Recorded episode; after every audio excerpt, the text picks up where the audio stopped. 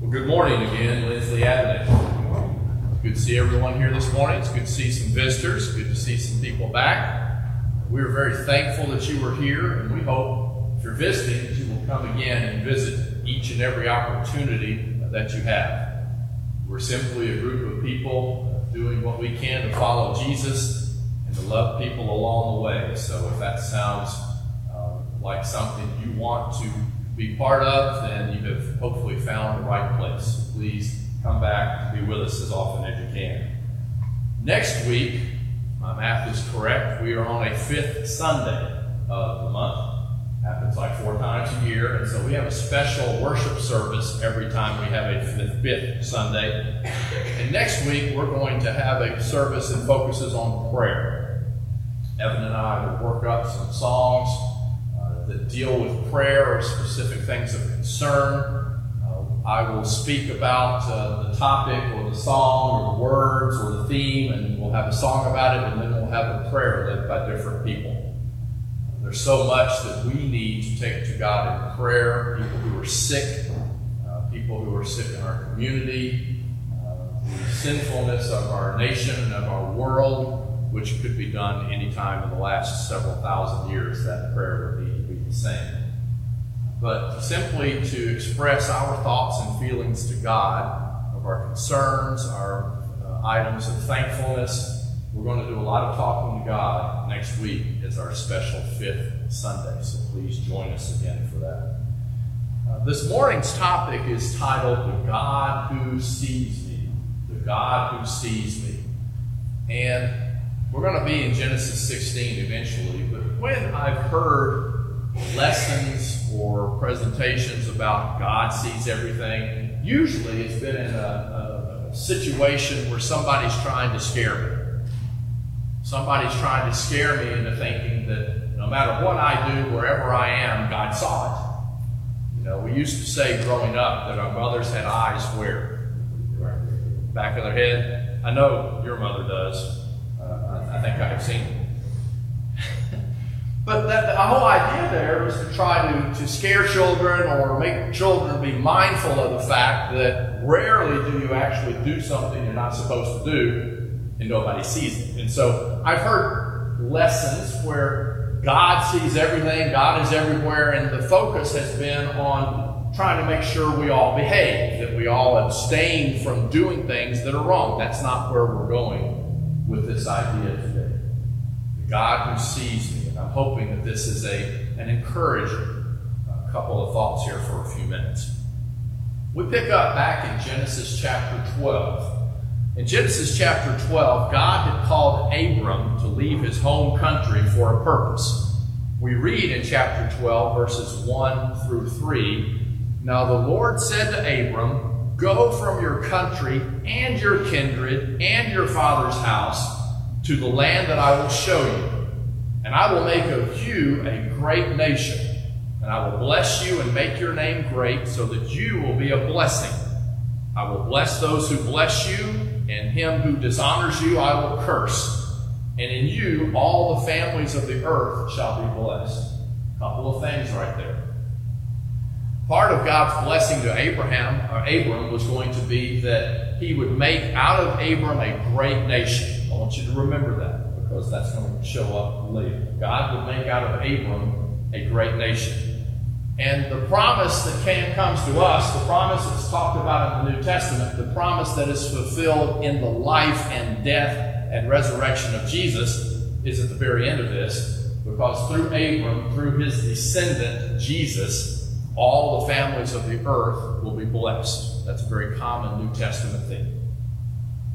So Abram left home when he was 75 years old, and his wife Sarah left home with Abram when she was 66. Apparently, about a nine year difference in age. I don't know about you, but uh, as we get older, we really probably wouldn't just want to pack everything up and move to, you know, I don't know, uh, some foreign country like California. Or uh, just most of us get set in our ways and we don't want to move after we've, again, become set in our ways. Abram leaves his father's house, all of his kinfolk, and his country that he's known that he has lived in apparently 70 something years and goes to a place he doesn't know where he's going. He just knows God has called him and said, Go. And so he gets up and goes. Uh, when they arrived in Canaan, God said in Genesis chapter 12, verse 7, Then the Lord appeared to Abram and said, To your offspring I will give this land. To your offspring I will give this land of Canaan, which is a pretty long uh, journey away from where he came from. What's the problem? What's the problem from Abram's point of view with that statement? Well, as of this time, Abram and Sarai had no children and probably did not expect any at their ages either. When they leave to go over to Canaan, he is 75 and she is 66. Even in the ancient world, that makes it seemingly unlikely due to some, uh, let's just say, biological changes that can occur in men and women that could make that rather difficult to have offspring in the future, especially since they've been married for a good while and had not had any children to this point.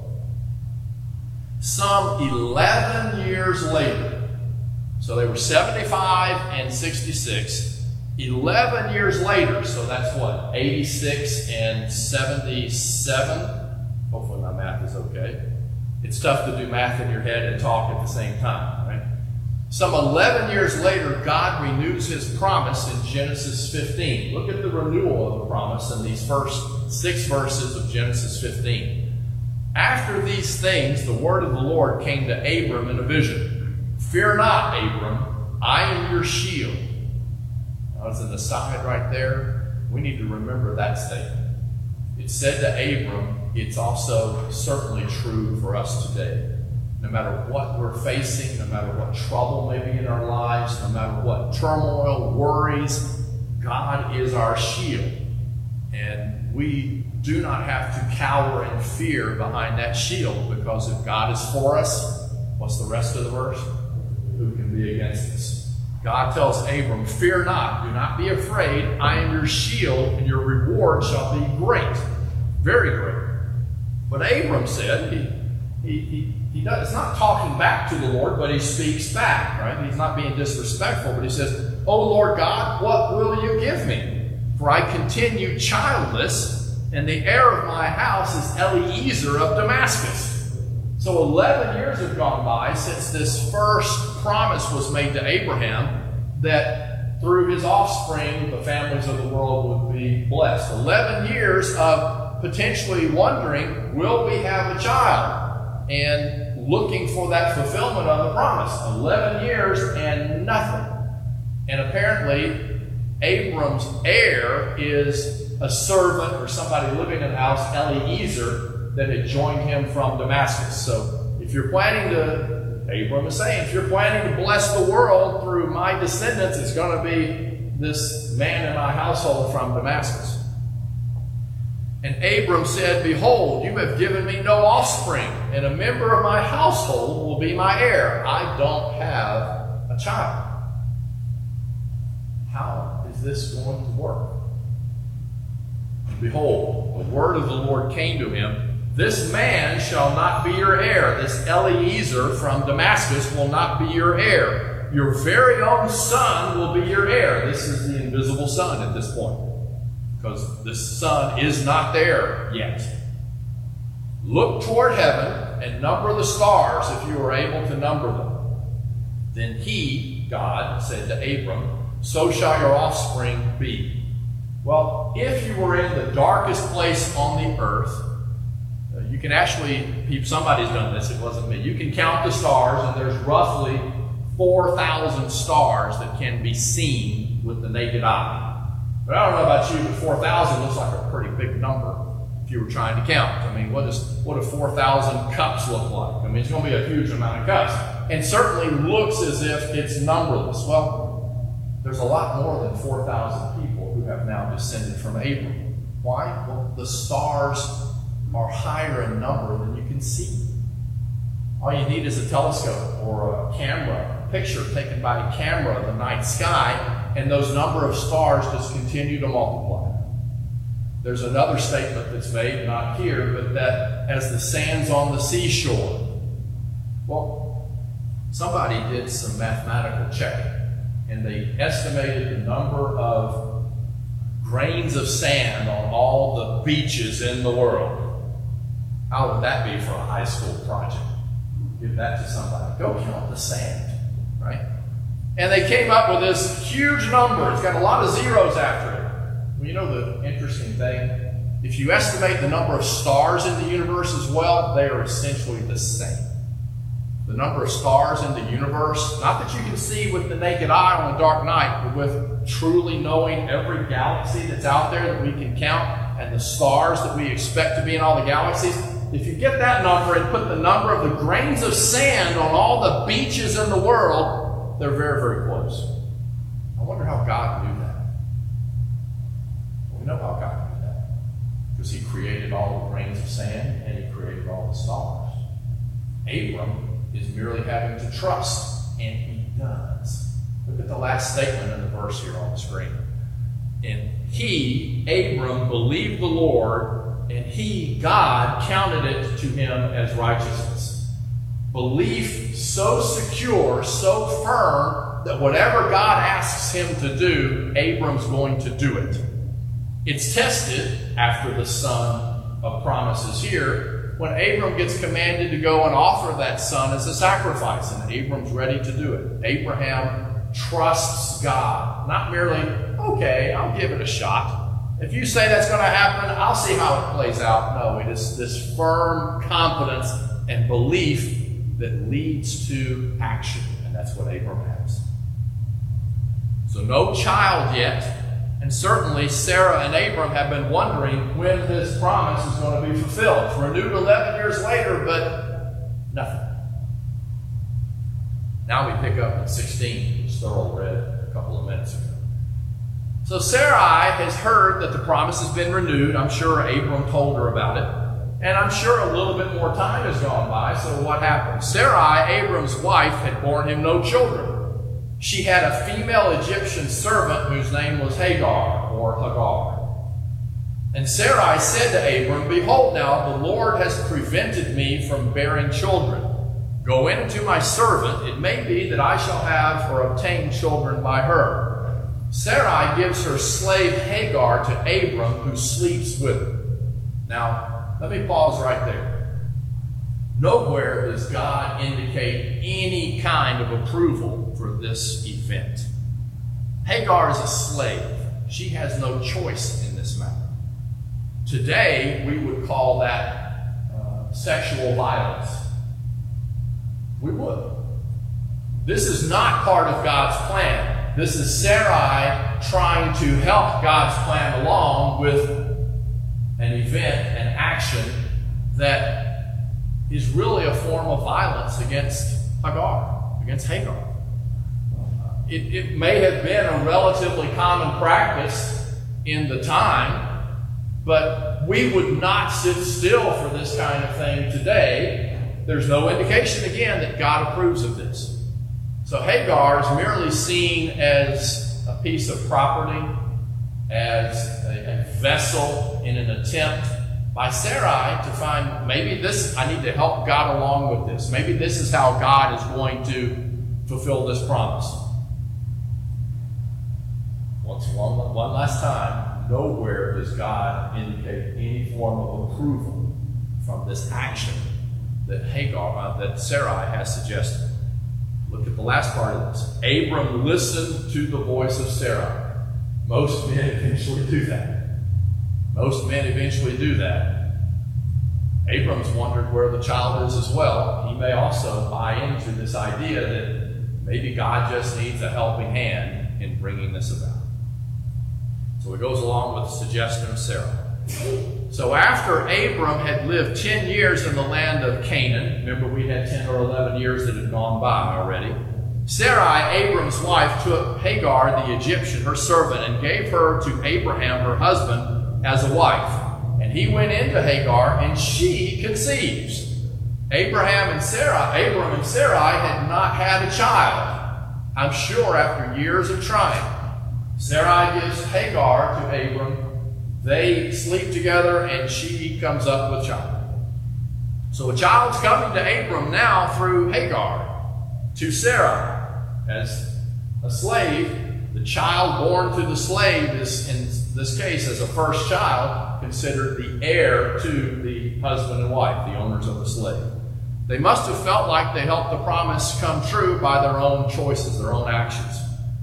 Look at what happens next. I, I guess this is a fairly human thing, but it's a, it's not it's a bad thing. It's a sad thing. And when she, Hagar, saw that she had conceived, she looked with contempt on her mistress. Right?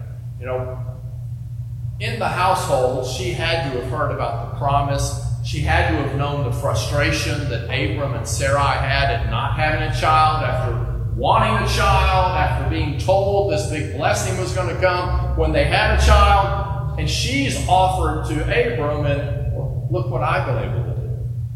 Right? Look, look, look here. I'm the one who's going to have.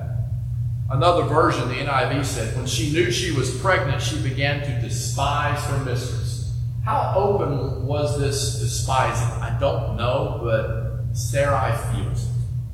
She certainly feels it. The contemporary English version says, later when Hagar knew she was going to have a baby, she became proud and was hateful to Sarah. All translations of the originals, again, suggesting she now views herself as the important one and is looking down on Sarai for her inability to have had a child. Sarai has noticed this, so look what happens now in verse 5. Sarai said to Abram, May the wrong done to me be on you.